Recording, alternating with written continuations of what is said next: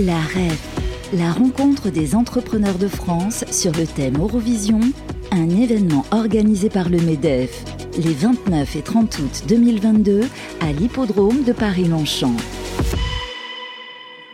Bonjour à tous, bienvenue euh, sur notre antenne. Deuxième jour euh, de la REF, la rencontre euh, des entrepreneurs de France organisée par le MEDEF. Deuxième jour et comme hier, hein, on va tout vous faire vivre de cette journée avec de nombreux intervenants que nous recevrons sur nos plateaux. Et ça commence avec Jean-Marc Richard. Bonjour. Bonjour, Président de la Fondation Amipi Bernard Vendre depuis 2005.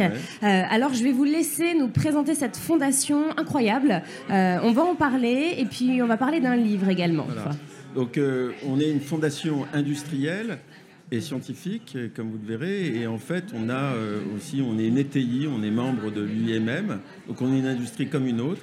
Sauf que on a des activités qui sont manufacturières, qui sont de faire des faisceaux pour l'industrie automobile. Donc des faisceaux, ce sont des coupes de fil et ce sont des montages avec de la connectique qui arrivent souvent d'Asie. Voilà. Et on, a, euh, on est une ETI, donc on a 900 personnes, dont 750 personnes avec un handicap cognitif, ce qui en fait est en soi euh, tout à fait banal chez nous, puisque c'est des personnes qui travaillent. Mais euh, ils ont un avantage, c'est qu'ils ont un rendement un peu moindre, bien qu'ils progressent chez nous. ils ont un rendement un peu moindre qui fait qu'on bénéficie par la loi d'une aide au poste. Mais cela nous permet aussi euh, d'avoir des clients qui sont des partenaires comme Stellantis. Euh, ici, il y a la famille Peugeot qui, nous soutient euh, depuis très très longtemps. il y a Renault, il y a Plasticomium et on en attend d'autres comme Forestia. Voilà. et cette activité, en fait, elle devait disparaître nos usines devaient se fermer pour une raison simple, c'est que la mondialisation fait que ces activités sont allées dans les pays à bas coût, où le salaire est de 300 euros mensuels, alors que nous, nous payons les gens à peu près 120% du SMIC. Euh, parce que pour vivre correctement euh, dans des villes comme Cholet, où le pouvoir d'achat est, un peu plus élevé que dans euh, les... oui, et puis le, logement, le logement est, moins cher qu'à Paris, vous imaginez. On imagine, et, oui. Et donc c'est pour ça que ces usines sont dans ces lieux. Nantes, euh, c'est des usines de territoire, des moyennes usines, et, c'est ainsi que euh, on, a pu développer. On a eu très très peur avec les mondialisations, mais en changeant de gouvernance. En devenant une fondation de communauté publique, on a rassemblé des forces. En ayant un dialogue social très poussé, on a aussi euh, avec des syndicats comme euh, FO, euh, qui est présent ici, CFDT et, CFTC et CGT aussi étaient présents avec nous, on a, on a pu développer et maintenir nos activités. En fait, on a pu les développer pour une raison précise, c'est que le fondateur avait compris que le travail, s'il est organisé en apprentissage et non pas en succession de tâches, il développe les synapses et les connexions synaptiques. C'était très très avant-gardiste, c'était il y a 50 ans, Maurice Vendre a, senti que son fils apprenait si on lui Donc donnait des successions. atteint de, de trisomie 21, c'est ça?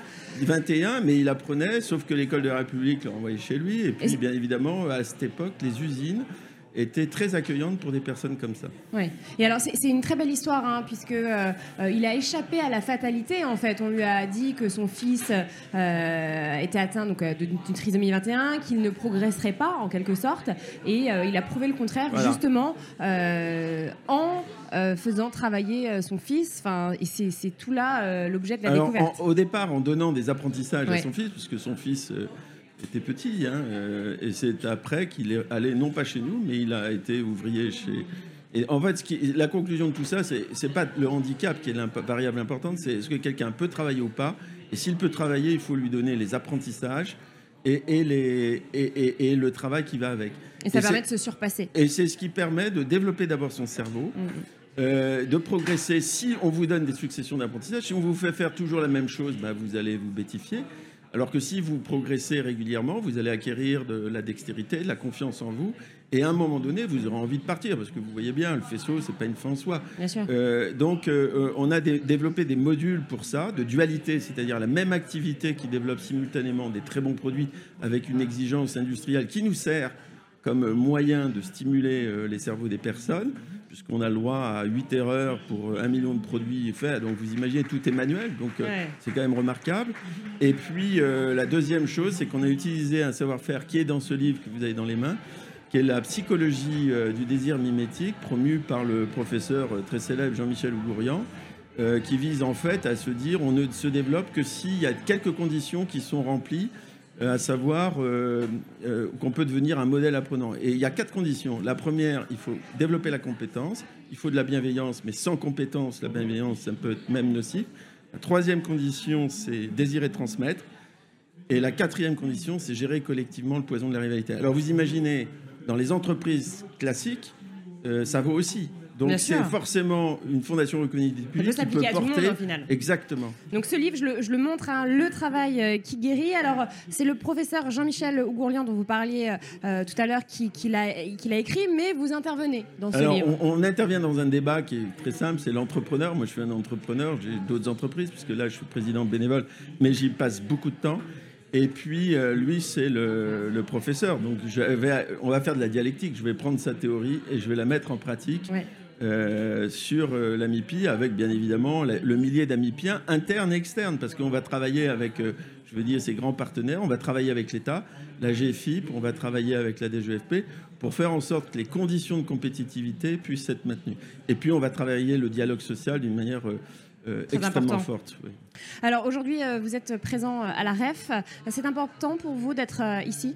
Alors, non seulement c'est important, mais si vous voulez un jour, on m'a dit que j'étais la voix des sans-voix et qu'on faisait des, projets de territoire engagés et responsables. C'était le président de la République euh, en, 2000, euh, je ne sais plus, janvier 2018.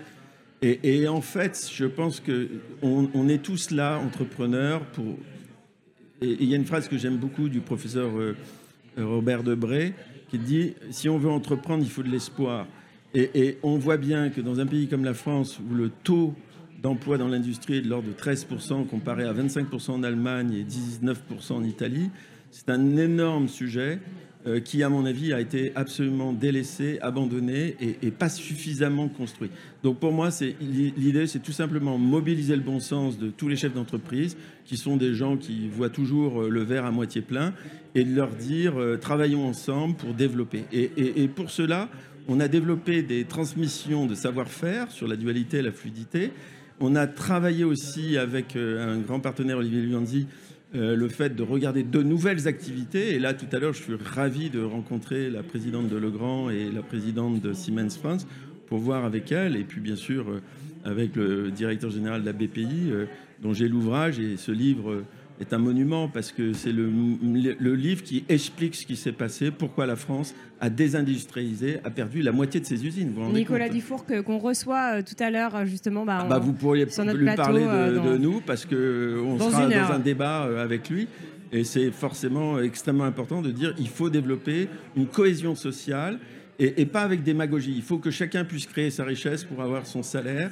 Et, et puis, bien évidemment, il faut gérer collectivement le poison de la rivalité. Eh bien, merci infiniment, Jean-Marc Richard, d'être venu nous présenter euh, la fondation Amipi Bernard Vendre, dont vous êtes le président, une belle association euh, pleine d'espoir, justement. Merci infiniment. Merci, Bérénice. La REF, la rencontre des entrepreneurs de France sur le thème Eurovision, un événement organisé par le MEDEF les 29 et 30 août 2022 à l'hippodrome de Paris-Longchamp.